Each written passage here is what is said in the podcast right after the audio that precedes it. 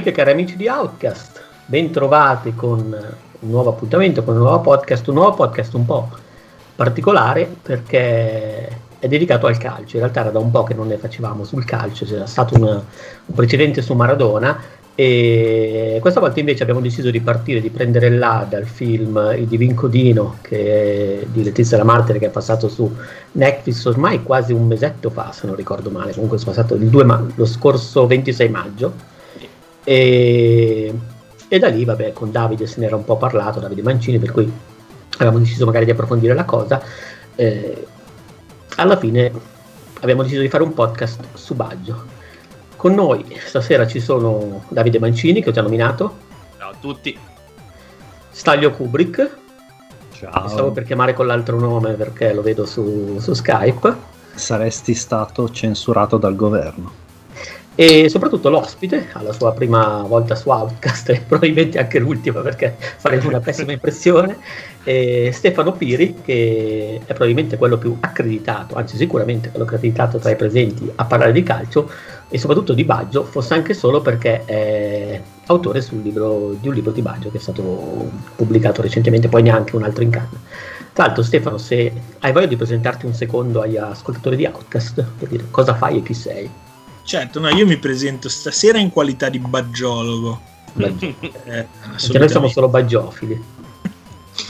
Perché eh, a febbraio scorso ho, eh, ho, dato alle stampe un libro su Roberto Baggio che si chiama Roberto Baggio, avevo solo un pensiero poi dopo però vi dico qual è il pensiero, ma magari creiamo un po' di suspense durante la puntata. Se lo diciamo subito, poi staccano tutti perché. E poi la gente non ordina, non ordina, non ordina. Eh no, esatto, esatto, con uh, un bellissimo editore che si chiama 66 10 Second.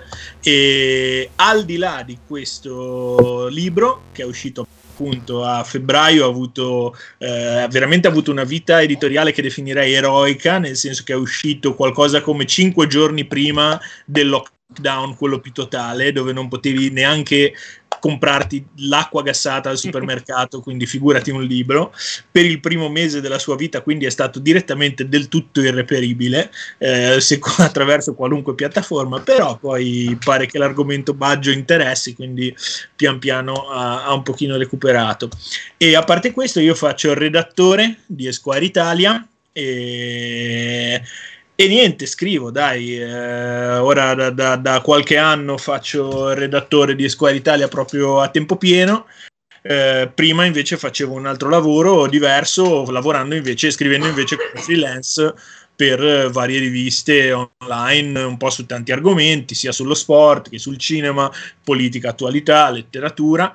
Eh, e diciamo che proprio da una di queste collaborazioni con una rivista molto bella che penso un po' tutti quelli che seguono la letteratura sportiva e il racconto sportivo conoscano che è l'ultimo uomo eh, fu a suo tempo per l'ultimo uomo mh, mm, che scrissi un long form su Roberto Baggio parliamo del 2016 eh, da cui poi um, qualche anno dopo è nata l'idea di, di, di, diciamo, di partire da lì per costruire un libro. Ecco. Perfetto e, beh, come primo giro di, di, considerazioni, se, ovviamente se ne avete voglia, se lo avete visto, vi chiederei magari così, eh, in ordine sparso, cosa, se avete visto il film dedicato a Baggio e diciamo, cosa ne pensate, quali, quali secondo voi sono state le qualità, le mancanze, senza entrare proprio nel discorso di critica. Poi magari parliamo proprio più nello specifico di Baggio. Eh, ma inizio io, va, mi, mi prendo io la, la collo dell'inizio perché ho fatto, perché, perché poi in realtà queste cose io Peduzzi ride perché l'abbiamo visto insieme perché mh, mm, stavamo, cioè, dovevamo scegliere chi, chi doveva, dovesse occuparsene della recensione su IGN Italia e, all'inizio avevamo un'idea di fare una cosa epica. Esatto. No, ma dai se il film è, è bellissimo dai facciamo qualcosa perché, insieme. perché rischiava di essere magari detto boh, avevamo, perché noi avevamo visto quel bel documentario di Mardona eh, esatto. che è uscito a Locarno un paio d'anni fa se non ricordo male. Esatto sì, sì. di, di Capadia sì e, e, da lì c'era, c'era stato detto, ma magari è bello pure questo. Poi c'era un buon cioè, l'attore, il protagonista non mi dispiaceva, per cui era. Sì, sì, eravamo, Insomma, eravamo, eravamo positivi, carichi. dai. Eravamo sì, positivi. sì, belli carichi. Lanciamo lo, lo screen in anteprima e diciamo dopo mezz'ora ci, cioè, insomma, ci imbruttiamo un po' di, fa- ma di, di, fronte. No, più che altro non ci aspettavamo, cioè, per quanto è chiaramente un prodotto di matrice televisiva, non ce lo aspettavamo. Um, così grossolano. Ecco, questa è la diciamo, forse in chat siamo stati un po' meno, un po meno teneri, però diciamo che il problema del film di Baggio è che, e poi quello, uh, so, intanto è, che è un, è, è un film bruttino da vedere. Cioè, questa è una cosa che proprio è in... al di là di Andrea Arcangeli, che è bravissimo, anche ha fatto un lavoro straordinario per eh, per somigliare a Baggio, per, uh, per, insomma, per, per, avere anche lo stesso sguardo, lo stesso atteggiamento, per, per interpretare un personaggio che comunque è, è, ha uno spessore notevole nella, nella, storia, cioè nella testa delle persone. E il film è proprio bruttino da vedere, sarà anche colpa del, insomma, è stato girato in parte durante il Covid, però una serie di scene sono proprio finte, cioè dalle, dalle riunioni tecniche negli Stati Uniti fatti con, in questi stanzoni anonimi all'Italia che segue il Mondiale del 94 che dall'altro lato è, è, un baretto, ma fatto evidentemente in uno studio di posa. Così è. È, è tutto, è, tutto, è, tutto è, molto finto, finto come nella peggiore. Me l'ho bevuto. eh, però cioè, sembra veramente, è, purtroppo... Um, è, è, è, un, è, uno strano ibrido, cioè nel senso che vorrei, cioè l'idea di base era questa roba a fare il film su Jobs, quindi lavorando per sottrazione, riducendo la, la, l'enorme carriera di Baggio su tre momenti importanti anche a livello umano per lui, e però dall'altro però è, cioè, è, è finito, è finito nel, nei più tragici del, eh, dei momenti della fiction italiana, quella fa- non fatta benissimo, diciamo. E quindi questo che a volte è un po' grottesca, caricaturale, eh, con i personaggi che c'è intorno a Baggio c'è un coro di personaggi anonimi, cioè nel senso che Baggio sembra Baggio, cioè Baggio perché se- sembra effettivamente fisicamente Baggio, intorno a lui ci sono quelli di PES che non ci sono i diritti ufficiali e quindi cioè Sacchi che Scacchi.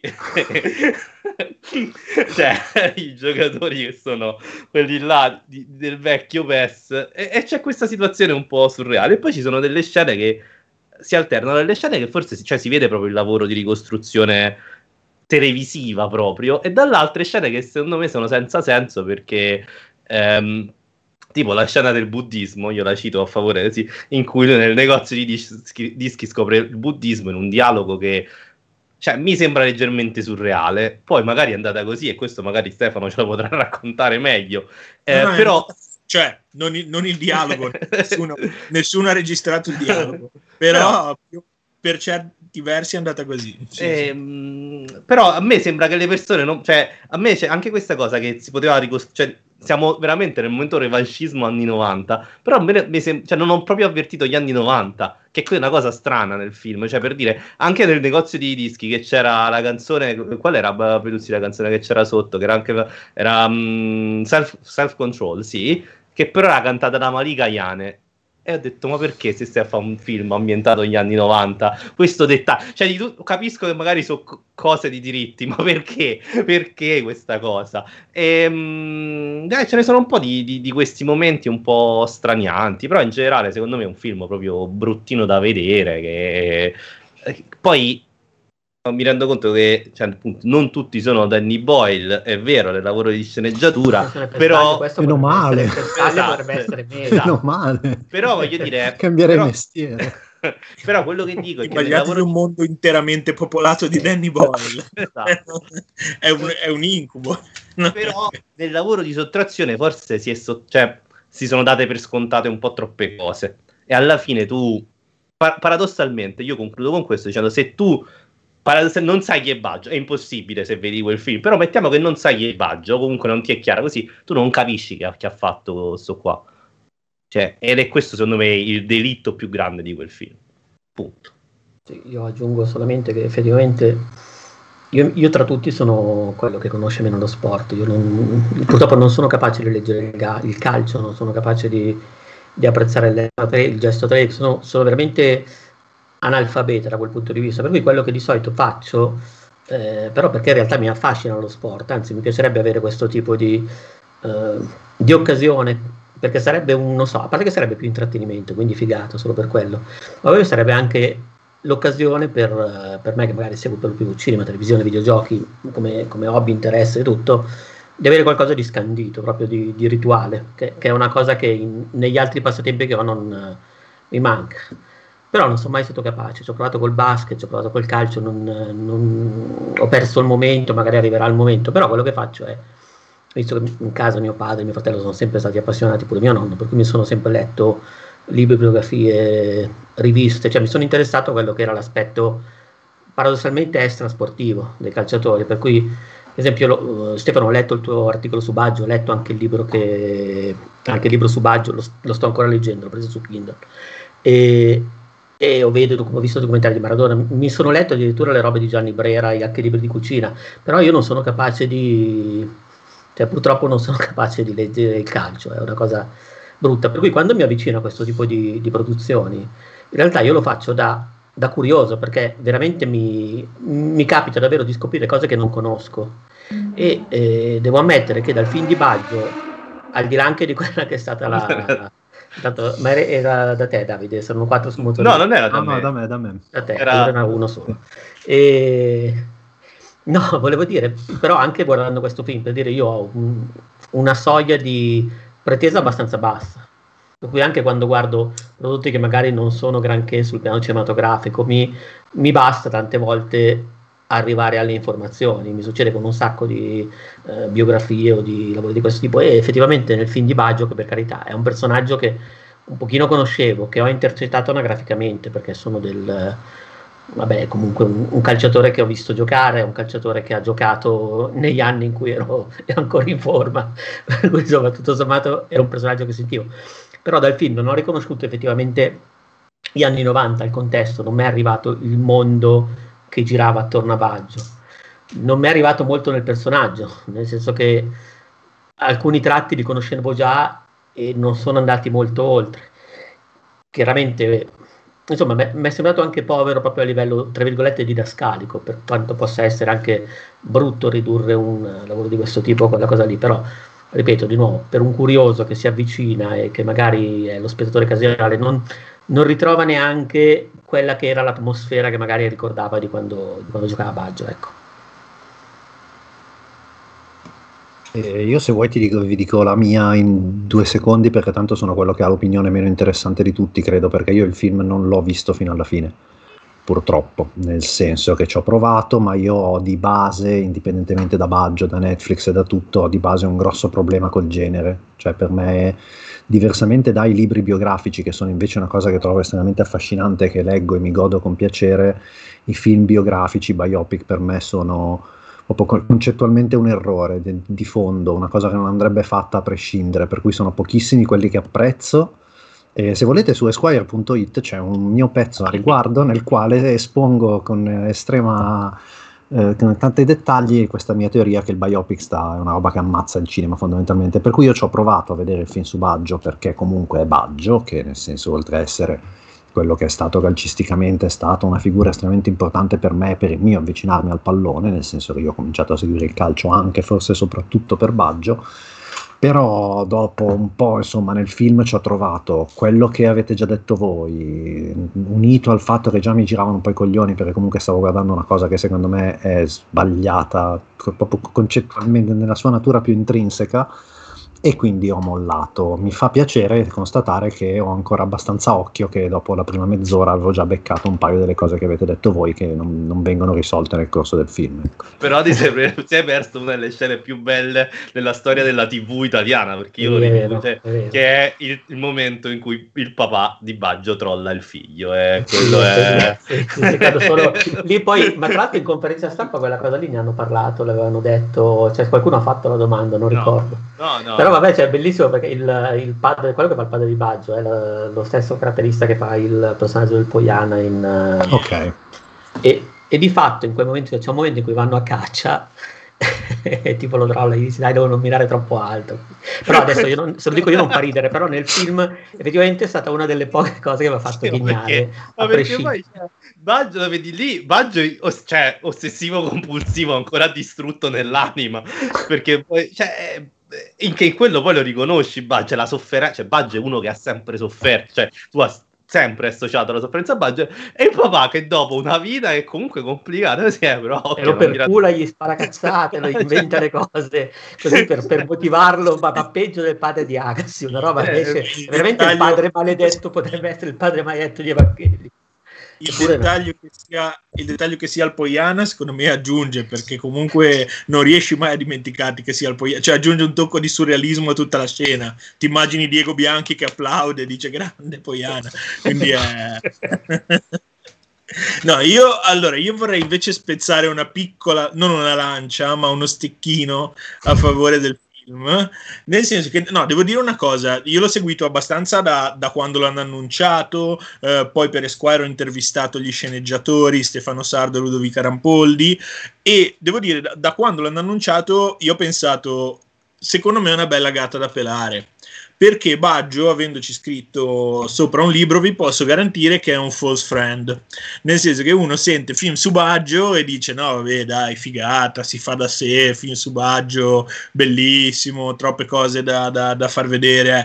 Però in realtà Baggio ha una carriera calcistica incredibile, no? Mm, eh, piena di alti e bassi, con una trama che neanche una sceneggiatura hollywoodiana di quelle poco realistiche. Quindi, da quel punto di vista, è sicuramente molto adatto alla narrazione. Ma lui, come personaggio, guardate che avere a che fare con un personaggio come Roberto Baggio è difficile perché è un personaggio che un conflitto fondamentale non ce l'ha. Tant'è che il libro punta poi sul conflitto con gli infortuni, perché poi non è che è Agassi col padre tirannico, eh, non è che è febbrile come Michael Jordan in, in, The Last Dance, non è il ragazzo venuto dal ghetto come Ibrahimovic, cioè tutto sommato Baggio è una brava persona che viene da un ambiente umile, operaio di brave persone con pochi grilli per la testa, pochi conflitti, a parte il fatto che gli piaceva giocare a calcio, voleva farlo nel migliore dei modi possibili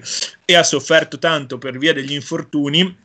Però chiaramente mentre in un libro, io devo dire, ho avuto gli, gli strumenti no, tramite la scrittura, per cui parli anche di, di, altre cose, ti allontani magari dal personaggio di Baggio per raccontare un'epoca, eh, per raccontare l'evoluzione del calcio. Eh, devo dire che secondo me in un film nel quale eh, poi devi sviluppare un personaggio attraverso conflitti, attraverso immagini, era molto molto molto difficile, ecco, secondo me come lavoro.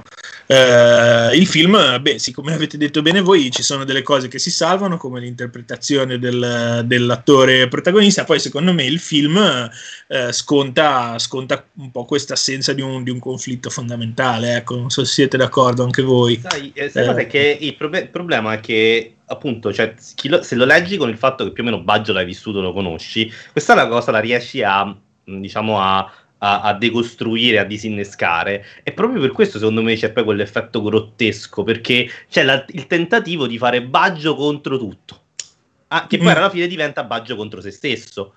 Cioè, a un certo punto il film presenta tutti quanti con Baggio contro, Sa- Baggio contro il padre, Baggio contro Sacchi, Baggio... cioè sono spezzetta questa mancanza di conflitto in tanti piccoli conflitti che eh, tu da, da, spettatore cosciente dici ma che, si, ma che sono scemi, cioè nel senso, ma non gli sceneggiatori così, cioè proprio nella messa in scena c'è qualcosa che ti dà, che dice ma perché tutto ciò? Perché non è, cioè anche il dialogo con Sacchi, no?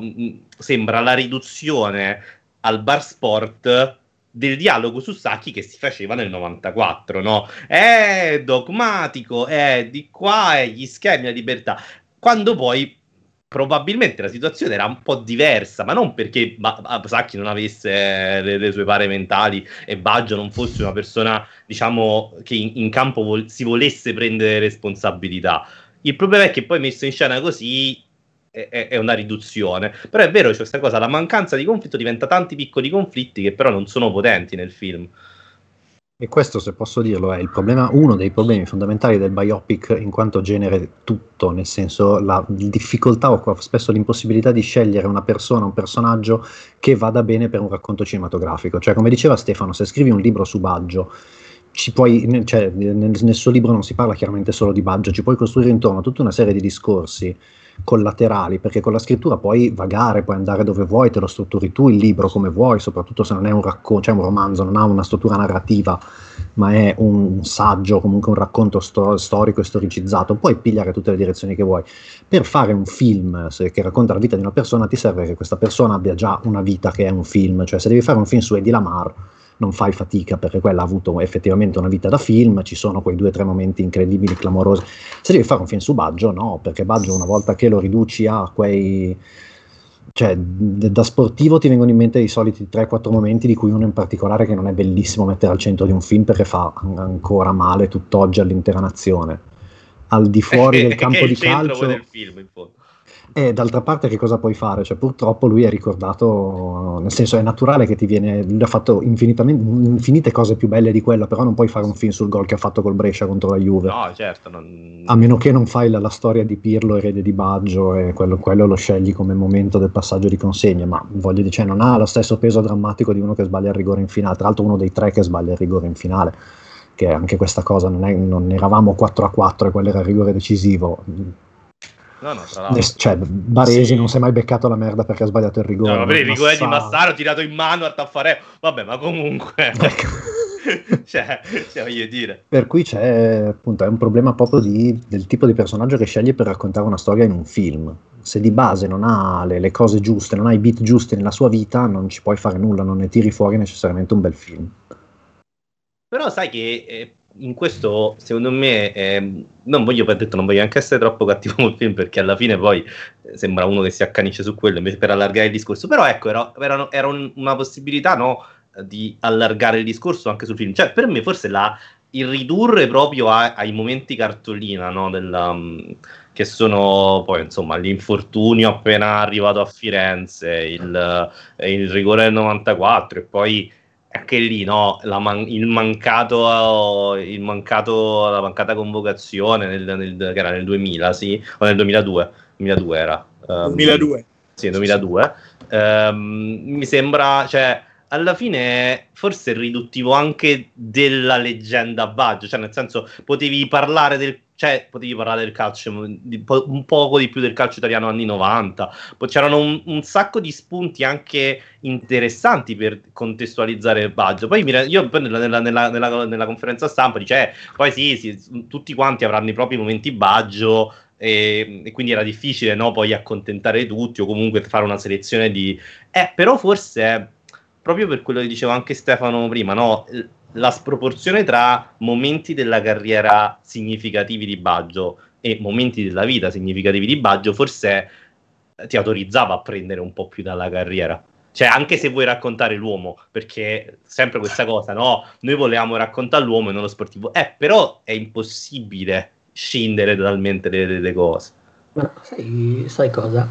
Io sono meno caustico di staglio sui biopic, nel senso che tendo magari a trovare sempre un po' un po' prolissi quelli che magari partono da, da, un punto A e vanno quasi fino alla fine, non so, ad esempio uh, The Doors piuttosto che e invece trovo sempre un po' più gradevoli quelli, non so, mi viene in mente Last Days, anche se poi in realtà non è veramente su Cobain, però dove magari scegli un momento preciso e lavori solo su quello. Paradossalmente nel film su Baggio, nel momento in cui hanno scelto di togliere così tanto, a quel punto secondo me avrebbero forse addirittura potuto togliere di più e concentrarsi davvero solo su una cosa e fare quella, però alla fine allo stato delle cose non esce, esce solamente una cosa incompleta. Che, che, poi strutturalmente da un certo punto di vista è, è paradossalmente quello che hanno fatto nella serie su Totti, sì. che pure è una serie, quindi con molte più, molti più minutaggio a disposizione, però a parte che poi ci sono i flashback, però lì hanno scelto di isolare un conflitto specifico di un momento specifico della carriera, non so se l'avete vista, no? Sì, sì. Quindi tutta la, la, bella carriera di Totti eh, con tantissime storie, e allora hanno deciso di raccontare la storia di quando Spalletti vuole farlo smettere di giocare e lui, anche se ha 40 anni ed è tutto rotto, non vuole smettere di giocare. Ecco, a parte che vabbè, Spalletti di Gianmarco Tognazzi era più, più convincente forse di, di come l'ha chiamato scacchi. Di scacchi. scacchi. Eh, ma poi Sacchi era il tipo di Gomorra, io non lo stavo scoppiando a ridere quando l'ho No, visto. sai cosa? Però ecco l'altra cosa che per esempio è bella la citazione della, della serie su Totti perché la serie su Totti pur essendo anche quello un prodotto chiaramente televisivo di, di matrice televisiva però abbraccia la sua natura in maniera diciamo quasi goliardica però anche quello, in quello forse somiglia di più a Totti proprio cioè così come il film di Baggio forse somiglia un po' a Baggio nel suo essere schivo eh, la serie su Totti somiglia a Totti perché fondamentalmente diventa un, un- un fumetto cioè alla fine c'è la costruzione del villain, le- l'eroe Le attempato. Totti, sì, sì, sì. Cioè, è, è chiaramente super Totti il- la serie su Totti ed è, è in quello, no? in, in quel andare oltre la linea del, um, del, cioè della- del racconto del biopic, perché è chiaramente un'esagerazione con molti momenti, diciamo, più o meno autentici. Alla fine è, è un lavoro che si lascia guardare con per puro intrattenimento ed è poi insomma eh, non è che stiamo a parlare del, del biopic della serie biopic definitiva però comunque forse in quello diventa più eh, più furba, mettiamola così, più furba, più, più intelligente come operazione. Poi, per carità, forse poi Totti, essendo uno che si dà di più in tutto, nella satralità del gesto e tutto, alla fine è chiaro che diventa più facile forse lavorare sulla- su, su Totti che non su Baggio. Sì, devi rendere Spalletti un villain convincente comunque, cioè stiamo parlando di una persona che poverino, è vero che in quei due anni lì si è guadagnato credo tutto il karma negativo per, per le, le prossime tre generazioni. Guarda che io sto, Però io sto atten- sto attendendo settembre perché quando attendo il anzi, fra, fra qualche giorno arriva a Napoli e sarà. Vabbè. Cioè, uomini, uomini forti, destini forti, uomini piccoli, destini piccoli, poi guarda insigne, uomini nani, destini nani. Cioè, questa è una cosa che... questa, questa- la- lo- la- ne parlavo con, con Stefano Dallarico, cito Stefano Dallarico per questa battuta molto bella e continuo a ridere, a pensare. se- Però è così, quindi lo so, cioè guarda che dopo Totti, Cardi, adesso c'è Insigne in scadenza di contratto, mi sembra la sceneggiatura perfetta per il terzo grande atto della tragedia di Spalletti. Questa è... Comunque, te- scusa l'interruzione. E non mi ricordo però chi, chi stava parlando. No, che eh, rendere, stavi parlando tu dicendo che devi rendere. Spalletti un villain. Ah credibile. sì, no, cioè, quello- quella serie ha fatto effettivamente un gran lavoro aiutata dal fatto che Totti comunque appunto si, si- si porta intorno i cartoni animati, cioè lui è così e chiunque gli stia intorno diventa un cartone animato. Hilary Blasi è diventata anche lei un personaggio dei fumetti praticamente da quando sta con lui. Ehm, De Rossi non, non- non ce l'ha fatta non diventare un personaggio anche lui, nonostante sia probabilmente che credo la persona più umile e che, che odia stare sotto quel tipo di riflettori. Però, nel senso, lì facevano un lavoro giusto a partire da un personaggio che era contagioso e riuscivano a rendere tutto molto più efficace. Ba- per con Baggio, per tornare a Baggio, questo mi sembra proprio più difficile di base, perché forse la, la- la figura più clamorosa da quel punto di vista che gli è mai ruotata intorno è stato Mazzone. Eh, credo. Lo fa interpretare Martufello, che completamente...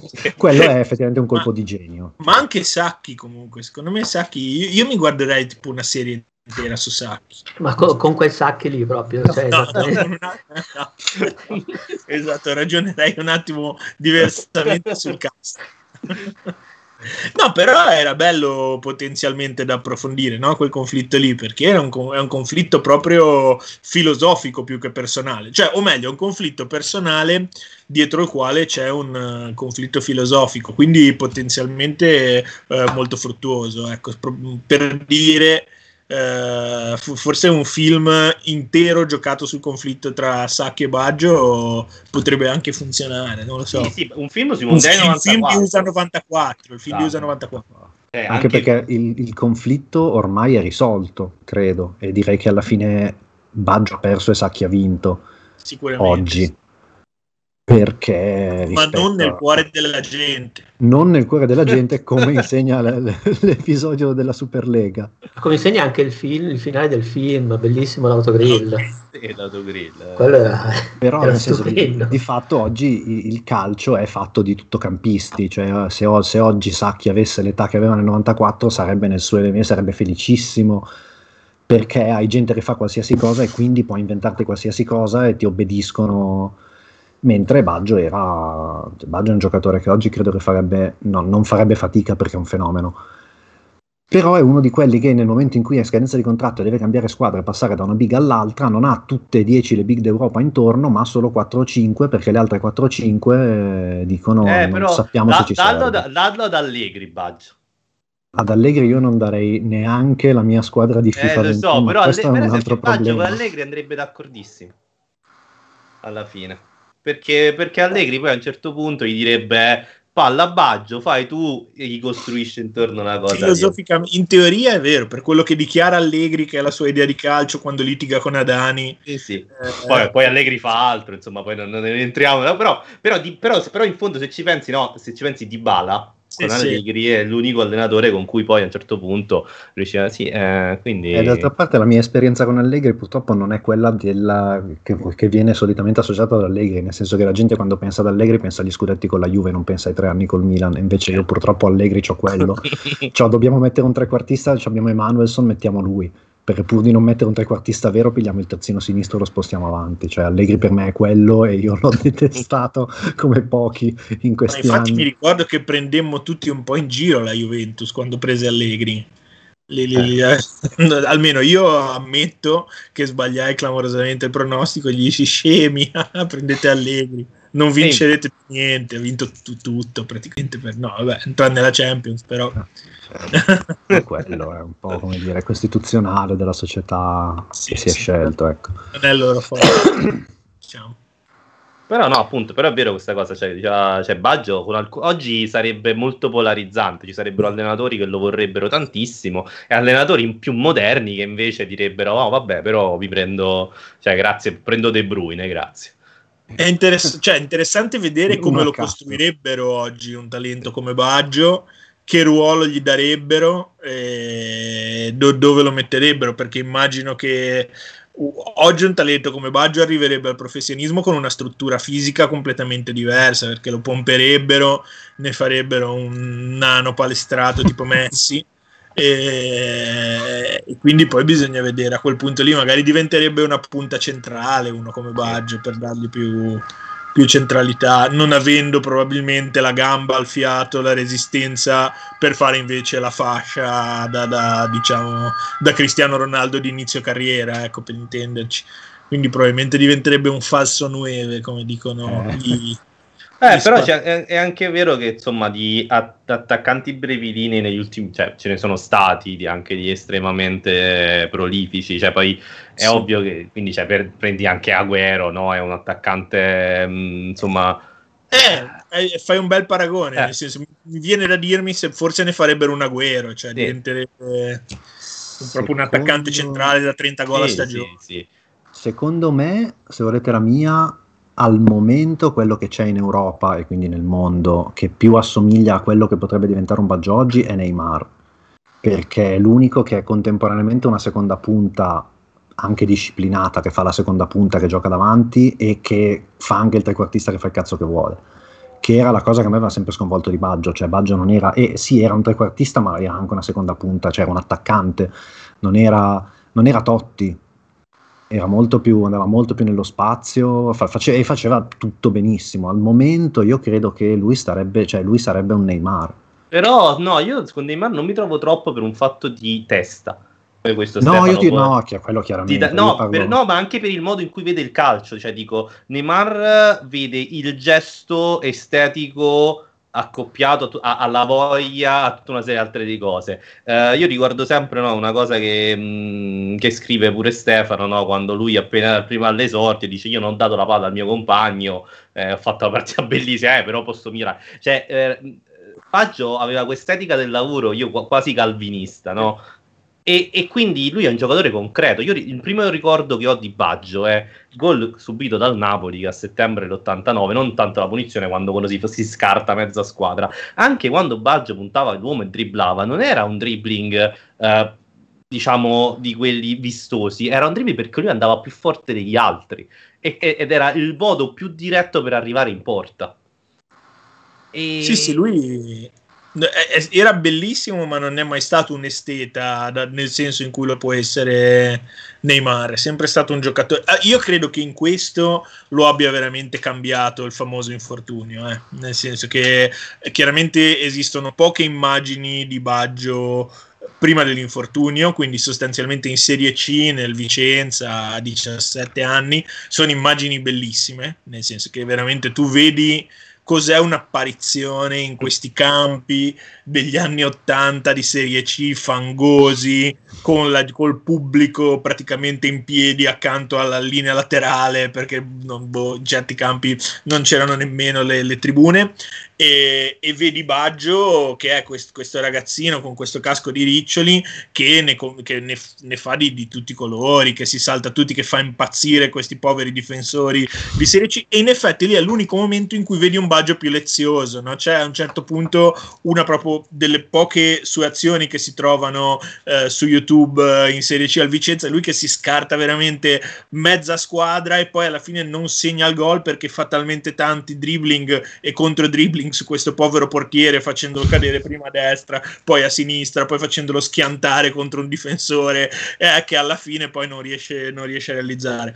Eh, poi quando arriva l'infortunio, secondo me lui eh, veramente gli si accende un, un, po' un timer interiore, cioè la sensazione che ogni partita che può giocare possa essere l'ultima, la sensazione di poter avere un numero di opportunità limitate, perché a quel punto lì con quello che si fa lui non è inizialmente neanche detto che lui possa tornare a giocare e poi comunque la ricaduta è sempre in agguato e poi comunque lui veramente per tutta la carriera convive proprio con il dolore fisico, con l'impossibilità di allenarsi ai ritmi a cui lo fanno i compagni, eh, con eh, veramente... Eh, e, secondo me è lì che lui asciuga molto il, il modo di giocare e diciamo, concentra il suo talento verso il, verso il, massimo risultato possibile.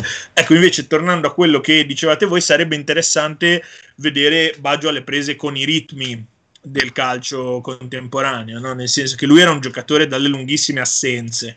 Oggi una cosa del genere è, secondo me, inimmaginabile. No? A un certo punto nel libro, giocando un po' a paragonarlo con Maradona, dico è un'esperienza opposta in realtà a vedere Baggio, a vedere giocare Maradona, no? perché Maradona era, la, era a suo modo anche lui un fenomeno religioso, ma nel senso che era, se vogliamo fare una metafora religiosa, eh, la divinità che è presente in ogni cosa e in ogni momento, cioè Maradona monopolizzava la partita, toccava centinaia di palloni, era ovunque, non, non, eh, la telecam- non usciva mai dall'inquadratura della mm. telecamera per tutta, per tutta, la partita. Baggio è un'esperienza religiosa nel senso del mistico che va nel deserto, si inginocchia e aspetta tutta la notte nell'attesa di un segno. Eh, nel senso che Baggio era un giocatore che per, per, viverti i suoi momenti più belli, l'esempio massimo è a USA 94, tu dovevi essere disposto a stare lì e sopportare un'assenza come il mistico sopporta il silenzio di Dio, eh, nella speranza che prima o poi, prima o poi Dio parli. E, e quindi questo secondo me oggi e io non sono in generale, vi dico, un nostalgico del calcio di una volta, nel senso penso che idealizzare troppo il calcio degli anni 90 così sia anche un'operazione un pochino reazionaria, però è vero che da, da quel punto di vista, da, da questo punto di vista il calcio di adesso è più eh, finalizzato a, a, darci stimoli continui, no? non sfida mai la nostra soglia dell'attenzione, non sfida mai, oddio, quantomeno eh, quando le partite sono giocate in un certo modo. Poi io invece tifo per il Genoa, per cui la mia soglia dell'attenzione e della sopportazione è spessissimo sfidata. Però il calcio di alto livello è, è stato diciamo modificato ne, negli ultimi 20 o 30 anni per, per, tagliare i tempi morti essenzialmente no? e, e Baggio invece era anche un giocatore dai lunghissimi tempi morti quindi bisogna vedere se sarebbero riusciti a farne un giocatore da 100 palloni toccati a partita o se, non, eh, o, o se la sua natura sarebbe rimasta quella perché se la sua natura sarebbe rimasta quella invece forse sarebbe diventato forse oggi diventerebbe una stella ma da bassa classifica perché se non giochi a certi ritmi oggi puoi avere no, tutta certo. la classe del mondo no ma poi anche, anche, il concetto di calcio sempre iperassociativo lì, lì poi devi capire come fai cioè, eh, perché per dire anche anche allenatori che rispettano comunque tantissimo il talento, cioè, per dire Guardiola mi sembra proprio l'esempio giusto di dogmatico che rispetta il talento, no? Eh, cioè è un giocatore poi come Baggio, cioè devi, de, ci deve parlare tanto. Poi io sono dell'idea che Guardiola entrerebbe nella testa di Baggio in, in, o di un giocatore come Baggio in, in 43 secondi netti, eh, raggiung- cioè vedresti no, questa, questa, uh, questa, sorta di stella che esplode perché poi insomma eh, io immagino sempre... Come invece sarebbe bello invece un Baggio allenato da Bielsa invece. Una... Eh, tra l'altro con Guardiola, con Guardiola c'è davvero un rapporto esatto, personale. Esatto. Ah, tra l'altro nel Han film, insieme, no? eh, nel Ah, film sì, c'è anche una scena in cui quando esce dal campo gli dà la fascia, hanno giocato a Brescia insieme.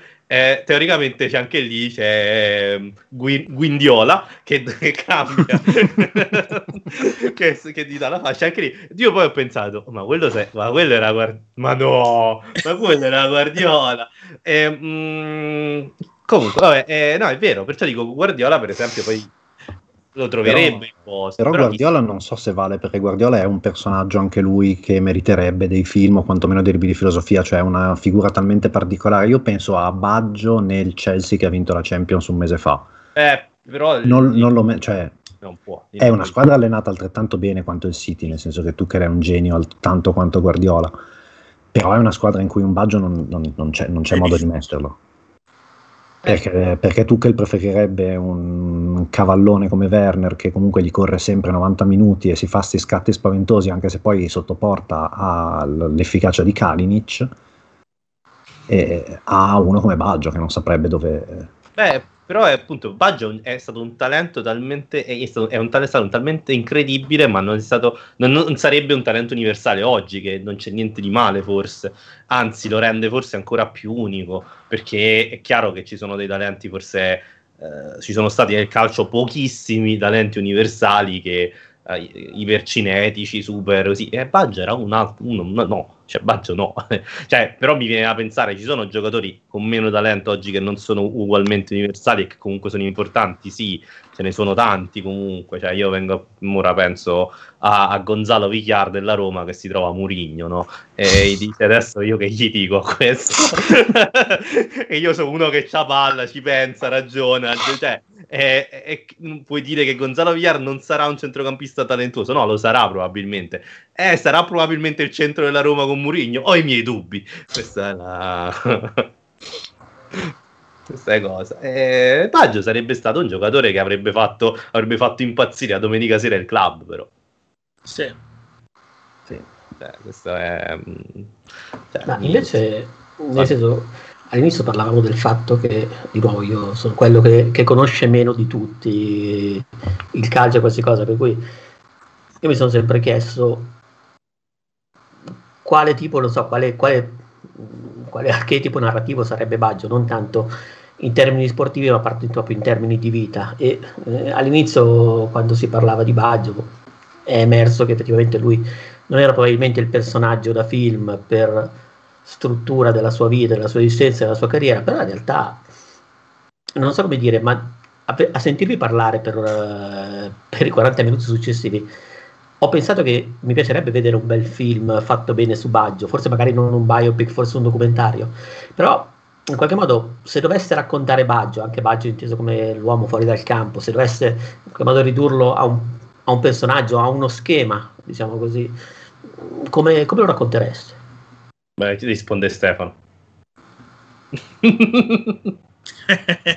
è il baggiologo, cioè, risponde lui.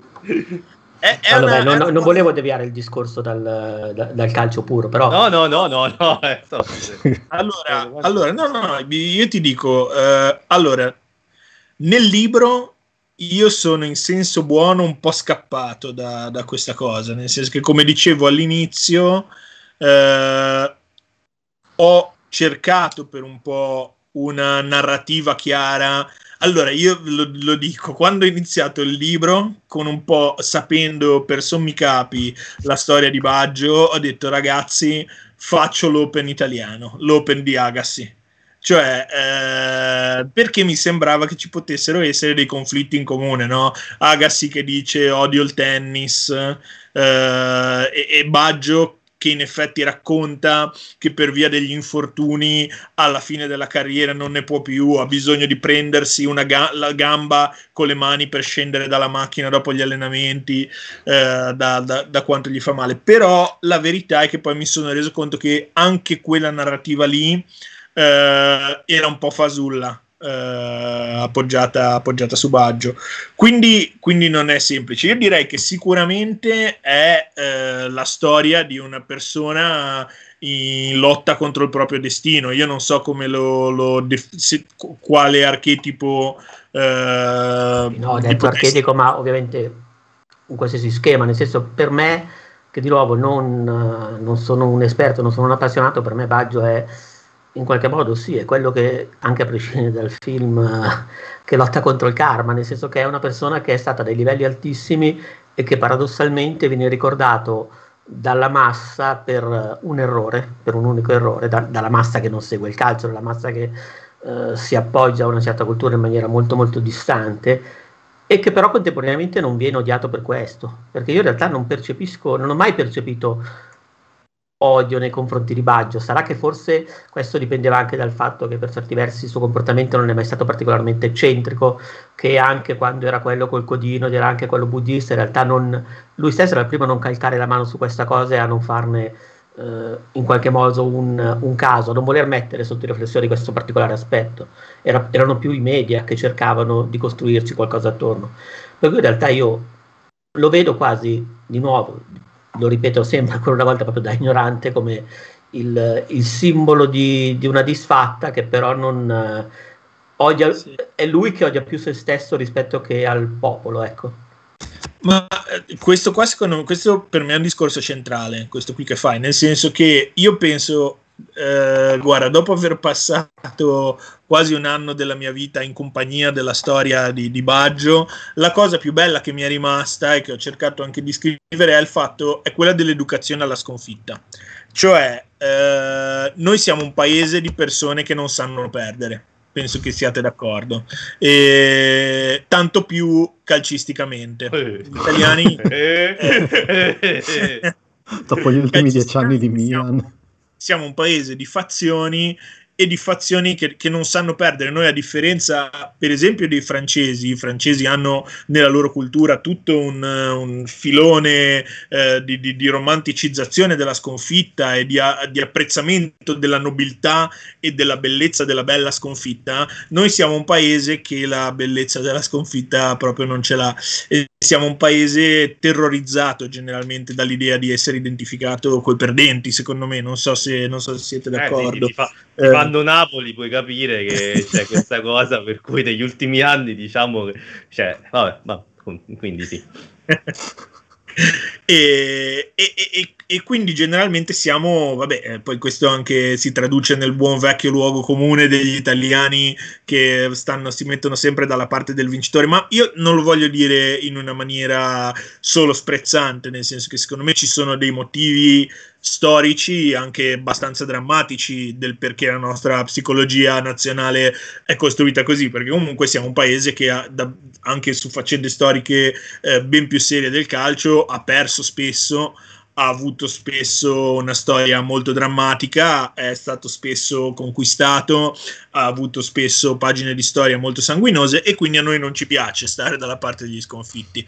Eh, uno dei pochi momenti quantomeno nel calcio, forse nel calcio nazionale italiano, l'unico momento in cui io vedo gli italiani a tutt'oggi identificarsi senza difficoltà e quasi con piacere, quasi con orgoglio in un momento di sconfitta, è quando si parla del calcio di rigore sbagliato da, da, Baggio nel 1994. Devo dire che quello lì è un momento in cui gli italiani non scappano dalla sconfitta e si sentono un po' tutti, non, non, non hanno problemi a, a identificarsi con pensavo, quello che Pensavo che stessi parlando di quello di Zazza invece, però...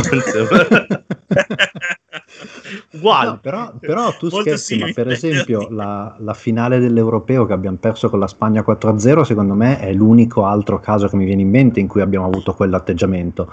perché lì ci siamo arrivati talmente su, su, sulle ginocchia, de, distrutti proprio anche fisicamente, gente che entra in campo e si rompe dopo 5 minuti, cioè era chiaro che eravamo contro una squadra più forte, avremmo perso e che non avremmo neanche dovuto essere lì secondo le opinioni di chiunque.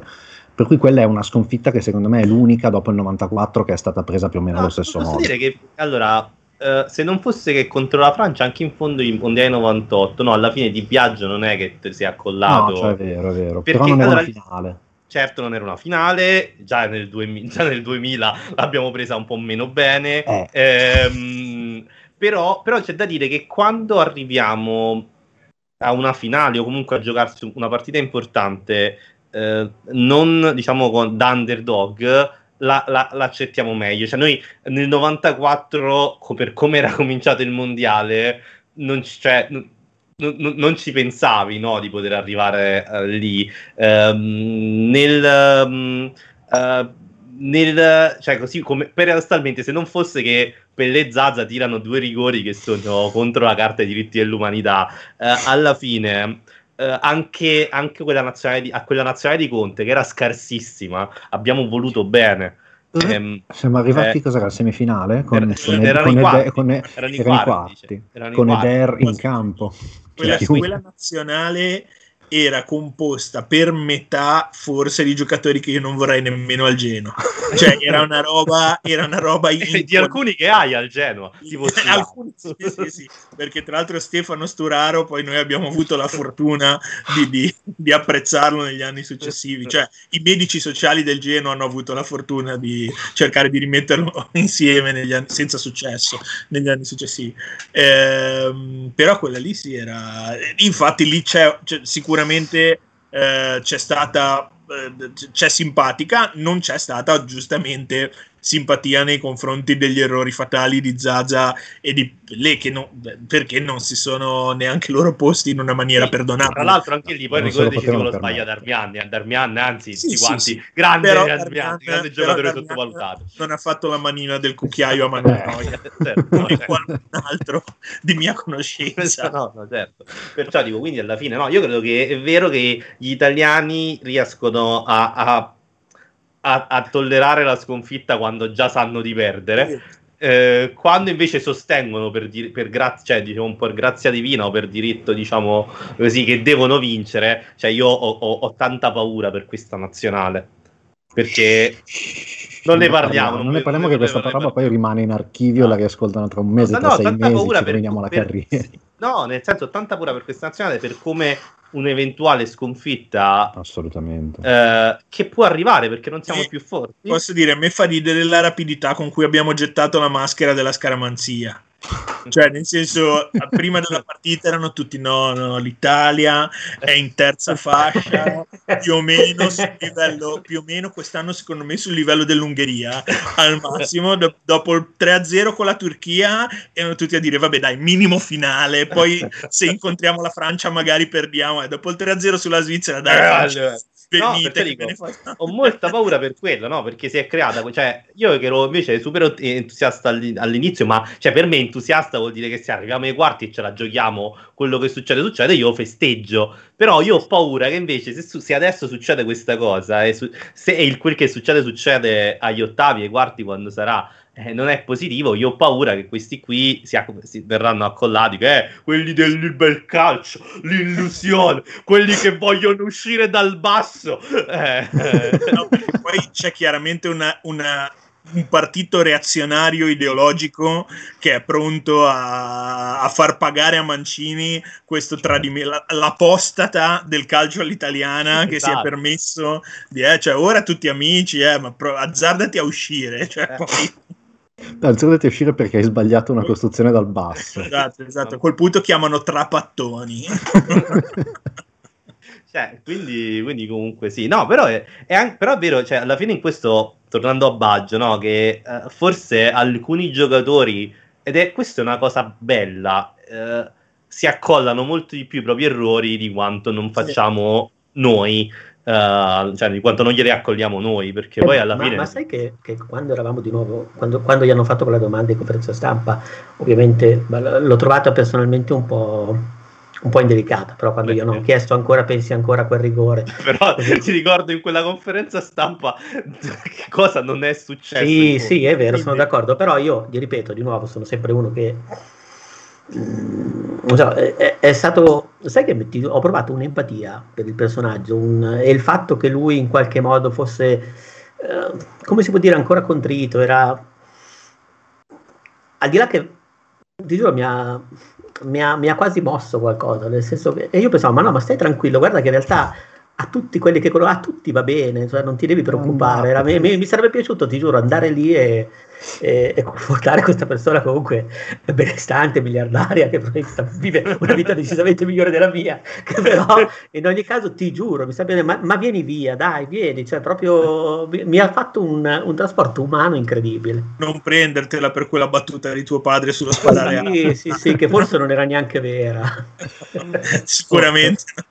Cioè, secondo Però me ti giuro, è stata una cosa, è veramente la, la, la, colpa che gli è già stata perdonata, ma che lui non si perdona. È, è, è, ed è questo, secondo me, un bellissimo racconto che puoi fare su, su Roberto Baggio, che poi, vabbè, sì. che, che, vuoi scriverci un racconto o meno, o vuoi anche solo mettere in scena un documentario, va benissimo. Però è, è un'idiosincrasia affascinante per certi versi.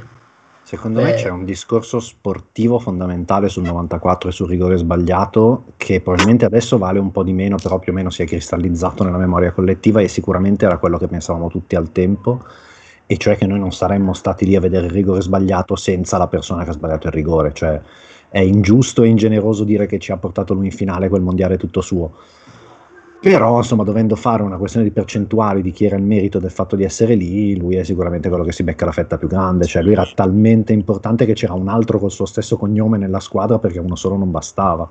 Cioè, a un certo punto c'era talmente tanto Baggio che hanno preso uno e gli hanno detto Dino, vieni, adesso sei Baggio. Baggio 2, no? Come oh, povero, povero, Dino Baggio. Io tra l'altro all'epoca... all'epoca, all'epoca la storia ricorda Eddie Baggio. Vabbè, no, questo, questo all'epoca poi non, non, c'era internet, per cui eh, io non, ero, ero, persuaso che fossero parenti. Per cui mi ero anche fatto delle storie. Fare, ma povero Dino che, che vive all'ombra del parente.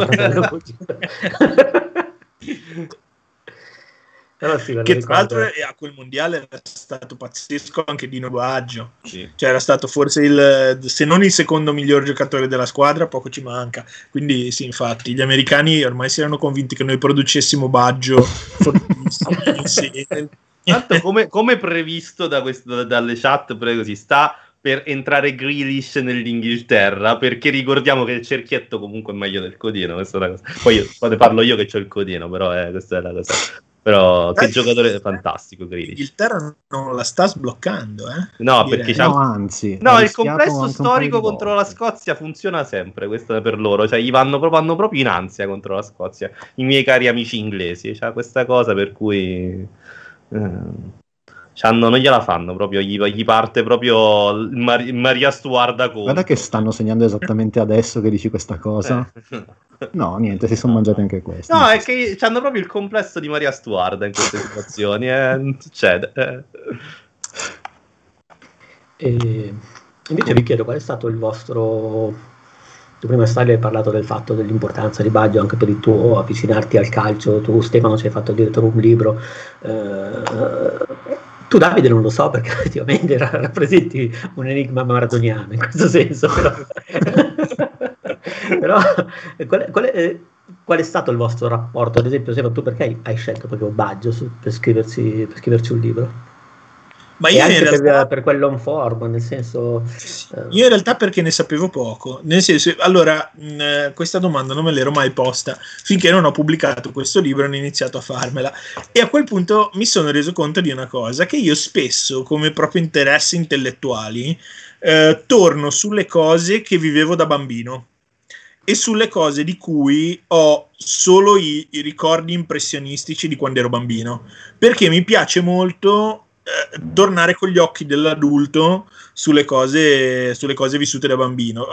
Non me ne ero mai reso conto prima di, di questa cosa qua, però poi anche una serie di altre cose di cui mi, che mi interessano molto, non, non, pertinenti in questo caso, ma appunto altre storie del passato. Mi sono reso conto che spesso cado sui primi anni 90, eh, su quel periodo lì, no, non per nostalgia, non è la nostalgia del revival degli anni 90, è proprio che mi piace, eh, forse appunto, perché avendole vissute in un certo modo totalmente impressionistico, totalmente e, e, facendo così parte della mia esperienza, dei miei vissuti, eh, diciamo così, primitivi, mi piace poi invece vedere come, anche come le vedevano e come le raccontavano gli adulti di allora, i grandi di allora, i discorsi che, che io non sentivo, perché poi insomma, vabbè, io Italia 90 non so voi, ma ne, nemmeno me la ricordo perché avevo sei anni e non, non, non me la ricordo, USA 94 me la ricordo bene, però totalmente bambino, cioè non è che ero in grado di giudicare una partita o, uh, o cose del genere. Quindi mi è, mi è, penso di, di, esserci voluto tornare per quello, uh, essenzialmente. E poi perché il personaggio sicuramente resta, secondo me, sfuggente. E quindi era appunto al di là de, delle gesta tecniche, mentre tanti personaggi proprio mh, per quello che sono, pensiamo appunto a Totti, no? una personalità molto chiara, molto immediata, molto riconoscibile, dei tic, un linguaggio, un mondo anche fuori dal campo, questo mondo molto romano, e, e, per tanti grandi campioni del, de, della storia del calcio italiano questa narrativa in, intorno a loro è molto chiara. Eh, quella di Baggio trovavo che fosse, nonostante la sua grande fama, ancora piuttosto nebulosa e quindi mi, mi, mi piaceva andarci a vedere un po' dietro, dai. E una domanda un po', un po così, c'è, qualcosa che hai trovato particolarmente sorprendente durante la tua ricerca, qualcosa che, che, che non ti aspettavi totalmente? Ma ehm, quanto poco ha vinto? Sicuramente, rispetto però, e lo dico in senso positivo, cioè fa- comunque nessun campione di quelli che sono passati alla storia del calcio italiano ha lontanamente vinto così poco. Baggio da un certo punto di vista non ha vinto niente nel senso che ha vinto vabbè, la Coppa UEFA, che era sicuramente più importante di quello che oggi è l'Europa League, però comunque non era neanche la Coppa dei Campioni, per dire. Ha vinto lo scudetto, ma sempre da comprimario, sempre in situazione, cioè l'ha vinto con Lippi alla, alla Juventus quando ormai stava scivolando fuori dalle gerarchie. E, mm, ha, ha, vinto, ha, vinto, davvero poco. Ha vinto a livello individuale il pallone d'oro, però anche lì, proprio perché comunque aveva vinto poco a livello di club, abbastanza controverso come pallone d'oro. Ci furono molti che si lamentarono e che dissero appunto: Vabbè, ma questo qua sì è bravo, ma, ma non, non ha vinto niente, non potete dargli il pallone d'oro. E, e, appunto è andato vicinissimo a vincere il mondiale, poi anche a mandarci avanti contro la Francia quattro anni dopo con quel famoso gol sbagliato perché calciò troppo bene. Eh, e lì secondo me probabilmente avremmo vinto il mondiale. Cioè, ora mi rendo conto che è un long shot, però se lì avessimo buttato fra- sì, fuori sì. la Francia, campione del mondo, con la squadra che avevamo sì, e con quel gol di Baggio, io non so chi chi avrebbe potuto fermare l'Italia a quel punto. Invece, poi alla fine non ha vinto niente, mh, mm, pochissimo, e ciò nonostante è sicuramente nel pantheon di quei cinque grandi calciatori, poi insomma ognuno ci mette chi vuole, no? però i grandissimi della storia del calcio italiano in cui tutti gli altri hanno vinto di tutto, 10 scudetti, eh, 4 coppe campioni, 7.000 mondiali, no 7.000 mondiali no, però un mondiale a lui... Sì, sì no, cioè la no. differenza con Totti in fondo è quella, no? sono due che hanno vinto poco, però Totti ha un mondiale a casa. Eh sì, Esatto, Forse solo Gascogne tra i grandissimi dello sport eh, negli ultimi 50 anni ha vinto meno di Baggio. Eh, boh. Sì, però Gascoigne è, è, molto nella leggenda, secondo me, anche per meriti extra sportivi, no? Sì, per, però per grandissimo comunque... era, perché... Mm era comunque un calciatore incredibile e sì. completamente fuori dai tempi per quando, per quando è venuto fuori. Però forse Gascoigne mi viene da dire sul campo anche meno di Bad, nel senso che ha fatto vedere grandissime cose, però poi lui non è mai riuscito insomma a, raggiungere i livelli che Baggio ha raggiunto anche. Però sì, sì, comunque... Eh, banalmente non ha mai vinto uno scudetto con Milan, mentre Baggio sì. Questo già sì. ti, ti, automaticamente sì. ti porta più in alto. In, in, quello che è stato tra l'altro la prima volta che sono andato allo stadio in vita mia, per, per, una partita di quel campionato nel 95, in cui quindi vidi contemporaneamente Baggio e UEA sullo stesso campo da calcio, che è una cosa che ancora oggi mi, mi, oltre a tutto il resto della squadra ovviamente, però avendo 12 anni al tempo io andavo, cioè mi portavano allo stadio, c'erano Baggio e UEA, wow. Baggio appena arrivato, poi che bello. C'aveva, ecco, no. c'aveva la 18, la, sì. lì, la 18. Sì. Sì, 18. Era, ed, era, ed, era, la prima volta che lo vedevi, Staglio? Era la prima volta che andavo allo stadio in generale. Ok, ok, eh, Perché per vedere una partita di Serie A, sì. Perché sì, io mi, cioè, per me Baggio, io mi ricordo un pochino di più i mondiali degli anni 90 rispetto a Stefano perché c'è un anno più di lui probabilmente e quindi io, ne avevo 7 e non 6. Il mio, mio, primo ricordo calcistico sono i mondiali 90. Ovviamente non, cioè, io non, non, so tu, ma non mi ricordo esattamente le partite, le azioni delle partite. Io ricordo che ero in vacanza con tutta la famiglia e quindi si guardavano le partite tutti insieme c'era anche mio nonno, mio nonno aveva giocato a calcio finché non gli si è sfasciato il ginocchio, ha fatto mezza presenza in Serie A, poi gli si è sfasciato il ginocchio e si è messo a fare altro.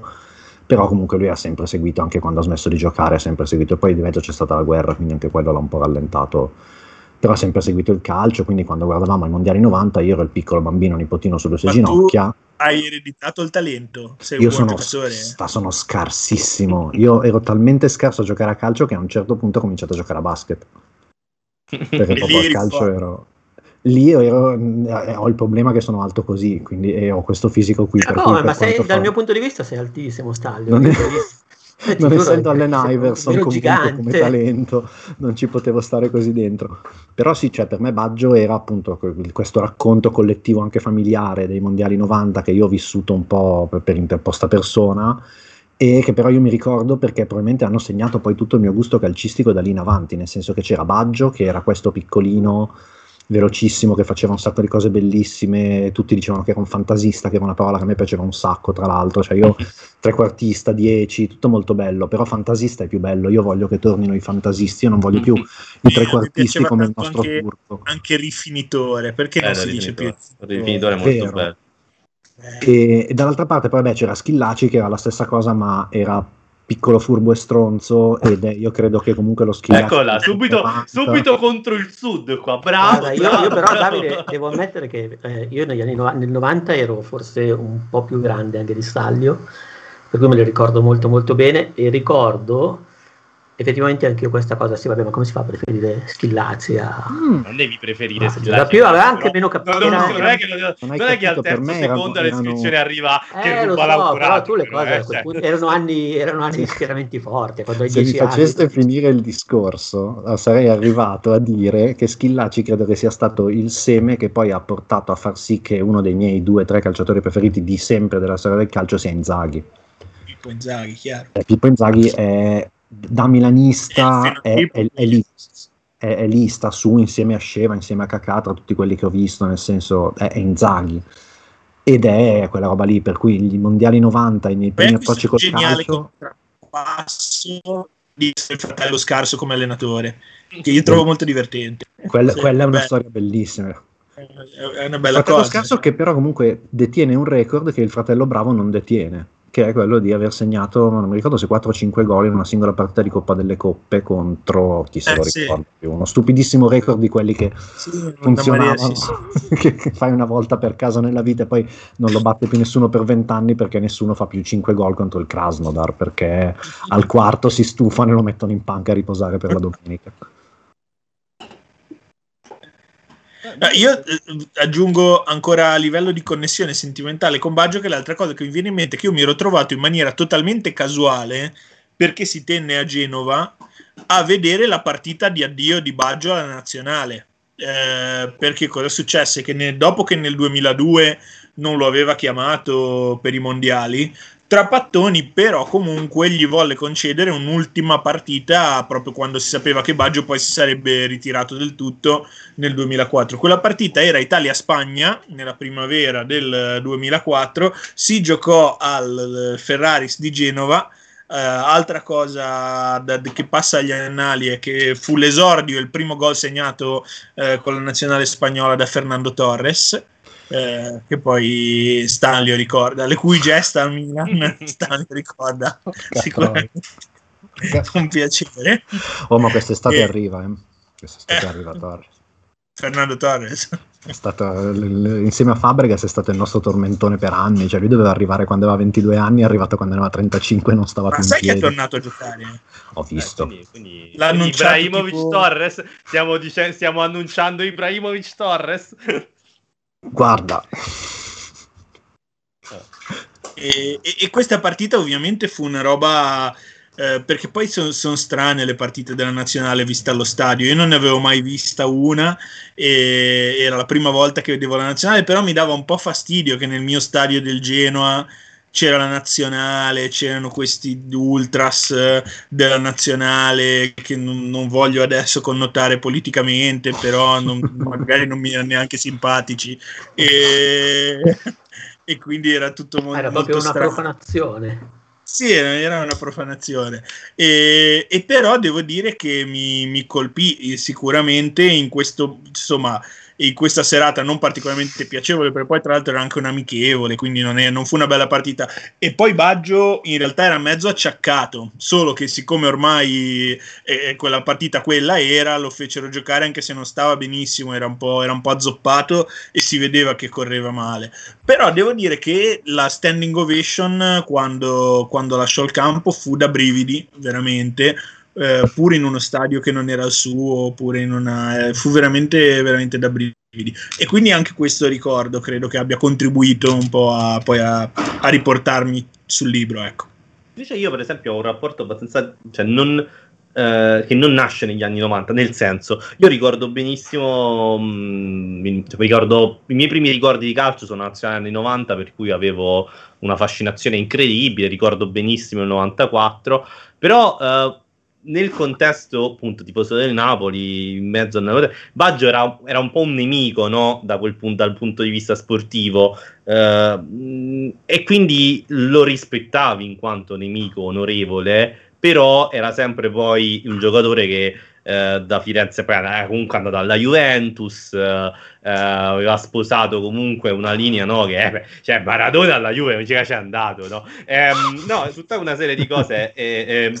Che comunque è sì però la... poi non è che potete usare Maradona no, come termine no, no, no, ma infatti questa è la parte insomma appunto sono, detto, da, Davide è un, mistero, un mistero maradoniano No, uno no, però... sempre su Maradona, l'altro sempre sui biopic. Eh, no, no, no, ma stai dicendo sulle è, nostre è la sessioni, mia... Ragazzi. No, no, la, era la mia, diciamo, questa è la mia preparazione da bambino. Poi a un certo punto, però, il gusto, mio gusto calcistico è um, si è formato indipendentemente no, dal, eh, dal, gusto paterno e dal, dal, dal, brodo familiare. In realtà tuo padre è juventino. No, no, no, eh, no, eh, no. mio, mio, padre, cioè, mio padre è in carne il napoletano anti-juventino. Uh, io, per esempio, sono un napoletano assolutamente agnostico nei confronti della Juventus. Cioè, col tempo mi sono un po' uh, scrollato di dosso tutta una serie di, di vizi di forma e uh, Baggio l'ho iniziato proprio ad apprezzare proprio quando lui intanto era in fase decadente, proprio um, riconoscendo no, tutta una grandezza e anche un po' questa cosa di,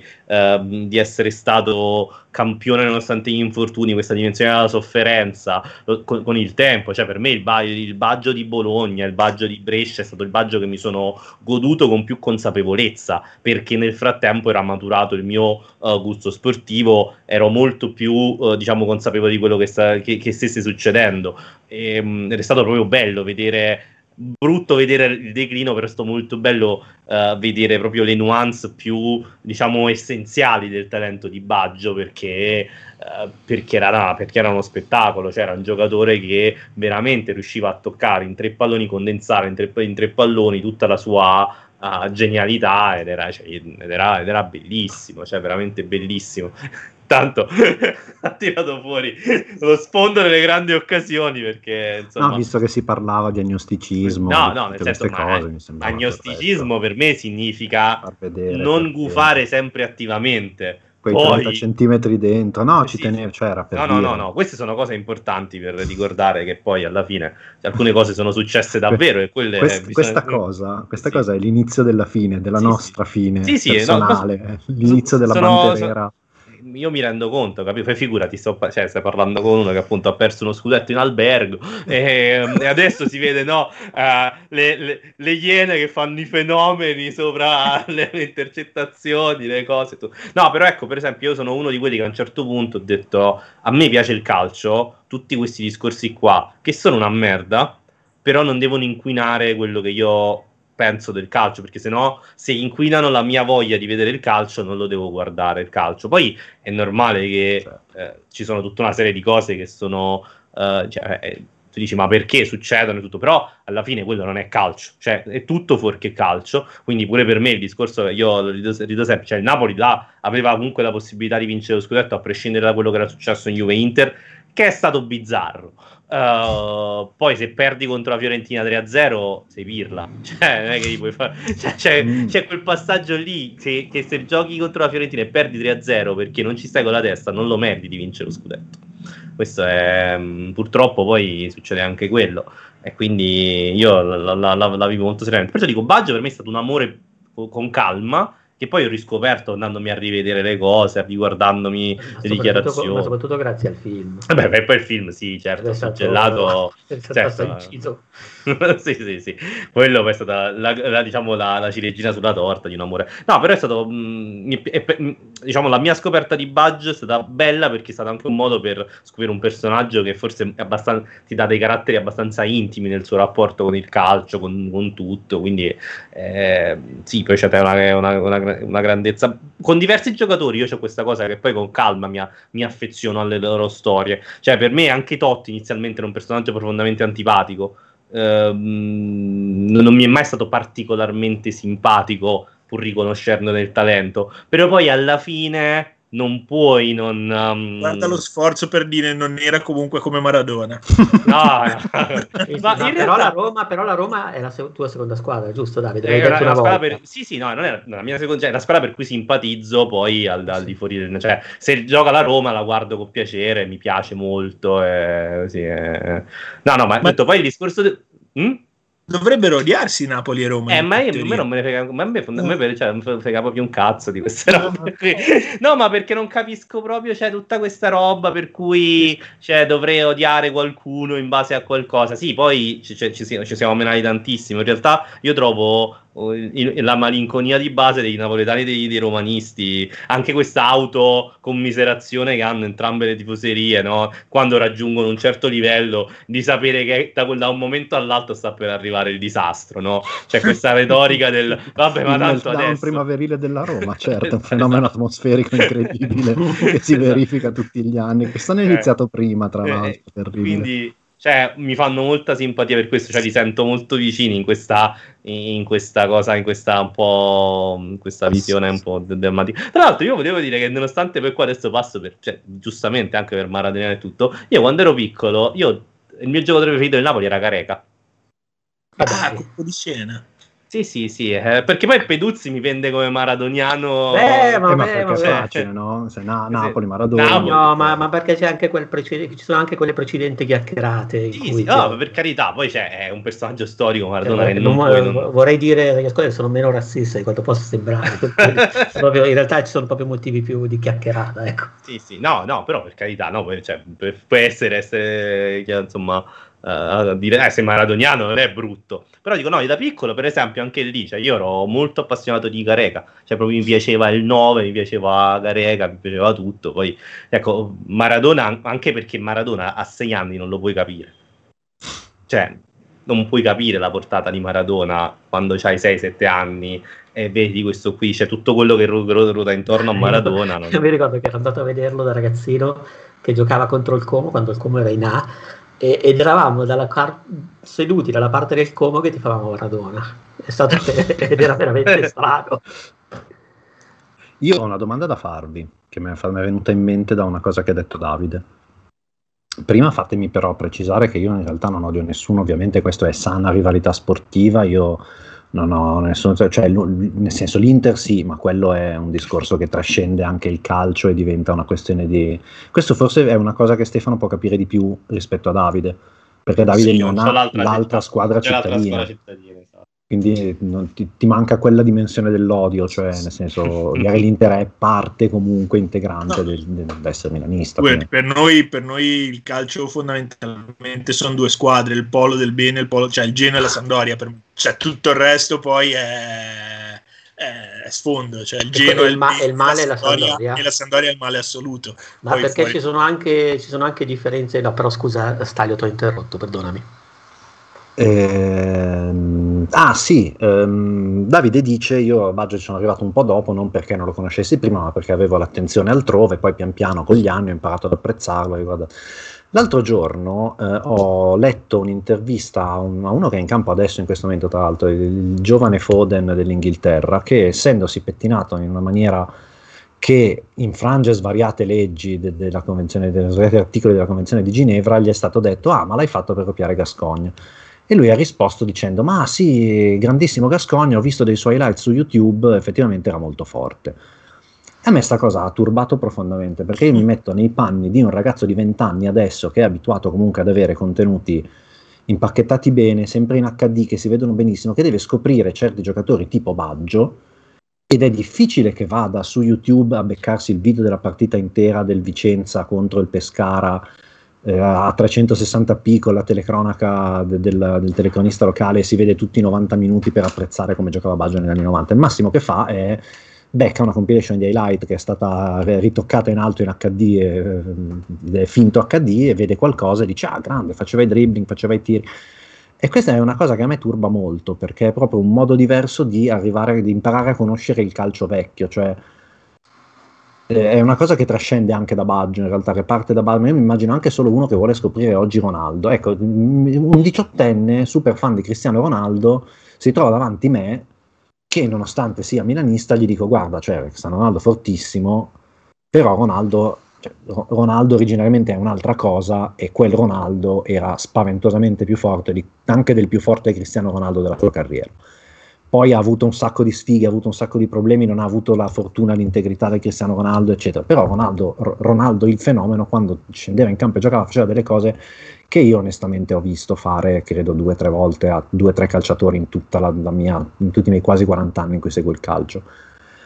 Oggi come fai a godertelo allo stesso modo, essendo abituato a un calcio completamente diverso, sia come ritmi sia anche come mod- modalità di fruizione, banalmente? Beh, non, non, lo puoi, cioè non puoi scoprire l'autenticità di quelle cose, punto, l'autenticità è persa, poi eh, io credo che parecchi dei, dei nuovi giocatori, eh, credo che in, in, nel mondo esista una classe di giovani giocatori molto interessante anche a livello proprio mentale, no? eh, L'Inghilterra secondo me è forte per quello, perché Rashford una, sembra una persona fantastica, oltre a essere un giocatore fantastico, Foden sembra un ragazzo intelligente, così, e credo che loro sviluppino è, è, è, un po' come succede con tutto il resto, con la storia. Dice, loro hanno una, un, un, loro modo di appropriarsi delle nozioni, di studiare. E quindi loro immagazzinano anche quello in una maniera in cui non possiamo fare noi. E, non so, cioè, però per dire, no? Eh, noi rispetto già alla generazione dei nostri di padri, con la videocassetta in cui ti vedevi tutta l'anno dello scudetto XY, era una cosa che tuo, pa- tuo padre non l'avrebbe fatta eh, e-, tu invece lo facevi per la prima volta. Cioè, io le immagini degli, sc- degli scudetti del Napoli che ho vissuto da piccolo, cioè ce le ho cristallizzate nella testa perché ho consumato tutte le videocassette, delle sintesi, c'erano le partite registrate e tutto. Eh, allo stesso modo probabilmente non per tutti i giocatori, ma per dire a casa di Foden c'era qualcuno che era innamorato, se non di Ronaldo, magari era innamorato, che ti posso di David Ginola, perché il papà magari era fa- fan di David Ginola e magari c'ha le cassette, c'ha i DVD di David Ginola, cioè nel senso, io credo che poi i meccanismi che succedono in famiglia o i meccanismi che succedono Ne- negli ambienti in cui nasce la tua passione per il calcio modificano comunque anche la tua percezione della storia e poi sviluppi i tuoi meccanismi con i mezzi che hai a disposizione. E poi è chiaro che magari la loro conoscenza è una conoscenza magari più nozionistica, più eh, diciamo. Eh, magari semplicemente sì. rimediata. E Nel senso boh. che non. Magari passa per un, per un, per un, o per il video YouTube o per un commento o per un documentario o per un montaggio, però eh, è sicuramente magari meno o magari è più pura, non lo so ancora. Cioè, no, non so, saprei dirti. Secondo me, non, in realtà non ho idea se. Secondo no, me crea, creerà un grosso problema storiografico, nel senso che certe categorie di giocatori saranno molto più facili da ricordare e da sintetizzare in un video su YouTube rispetto a, a, ad altre, banalmente. Cioè, far vedere perché, non lo so, Nigel De Jong è stato uno dei centrocampisti più forti che abbiamo mai visto al Milan, nonostante sia arrivato quasi a fine carriera, nonostante uh, sia stato anche relativamente poco, è molto più difficile da spiegare rispetto a guarda questi highlight di Kakà. Eh beh, certo, però, però, questo lo è, però questo da sempre, secondo me. Eh... Ma diciamo che comunque nella, nella mitologia calcistica eh, nella passione per il calcio l'immaginazione ha sempre avuto un ruolo eh, fondamentale perché voglio dire per anni, per tantissimi anni le partite intere non le vedeva proprio nessuno, mm. neanche i contemporanei, a parte chi andava allo stadio perché mica c'era Sky. Non parliamo poi di chi è cresciuto magari col mito di Pelé o di quelle generazioni lì, perché quelli erano giocatori che vedevi una volta ogni quattro anni al mondiale e per il resto te li dovevi immaginare. E io stesso, da bambino, tifoso del Genoa. Eh, le uniche partite che ricordo di aver visto prima che qualche volta mio padre mi portasse allo stadio erano Ciao, sono il Maderna, mi scuso per l'interruzione, ma purtroppo c'è stato un problema tecnico sul finire della registrazione del podcast che avete ascoltato fino, fino a qui ehm, e si è interrotta la registrazione. Ce ne siamo accorti solo a posteriori, quindi non, non c'è modo di, di, rimediare in maniera semplice. Eh, a confortare chi ha apprezzato il podcast. Eh, segnalo comunque che non vi siete persi moltissimo, nel senso che eh, una volta concluso questo l'argomento di cui stavano parlando e c'eravamo quasi, eh, c'era giusto una divagazione prima di, di, dei saluti. Eh, a star larghissimi mancano 10 minuti, ma secondo me anche meno. Mi dispiace, eh, cercheremo di stare più attenti ad avere soluzioni di backup per il futuro.